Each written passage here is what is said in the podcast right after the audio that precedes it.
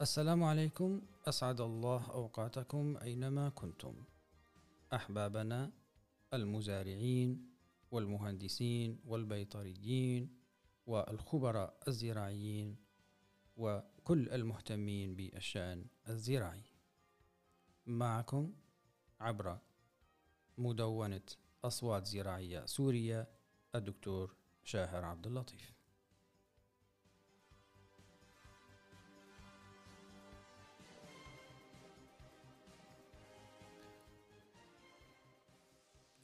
يعتبر تراجع الخدمات الزراعية ولا سيما خدمات الإرشاد الزراعي أحد أهم الآثار السلبية التي تركها الصراع في سوريا منذ عام 2011 توقفت العديد من الأنشطة الزراعية أنشطة الإرشاد الزراعي التي كانت تقدم من خلال الوحدات الإرشادية أو الندوات أو ورشات العمل أو الأيام الحقلية أو مراكز البحوث.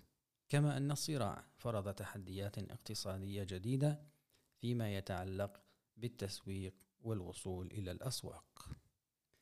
مشروع مدونة أصوات زراعية سورية يهدف إلى معالجة بعض هذه الصعوبات من خلال الاستفادة من الخبرات الزراعية السورية في سوريا وفي دول الجوار وأي مكان في العالم. نهدف إلى تشكيل جسر يوصل المهندس والخبير والمزارع وأصحاب القرار مع بعضهم البعض وإيصال المعلومة الزراعية المفيدة بطرق سهلة وبسيطة.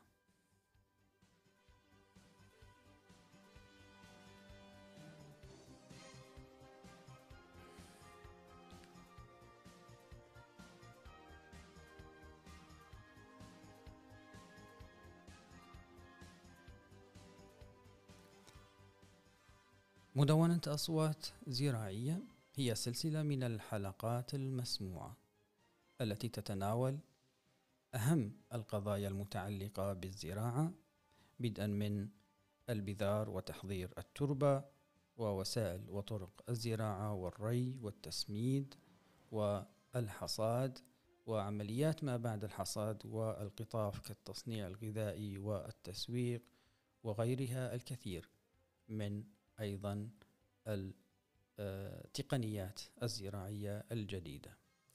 كل ما يحتاجه المزارع والمهندس الزراعي وأي مهتم بالشأن الزراعي سيكون من اهتمامات المدونة الصوتية.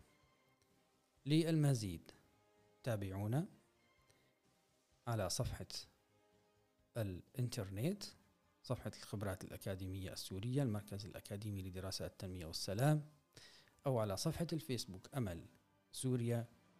وسنكون معكم قريبا عبر تطبيق هاتفي يتم من خلاله الوصول إلى هذه الحلقات.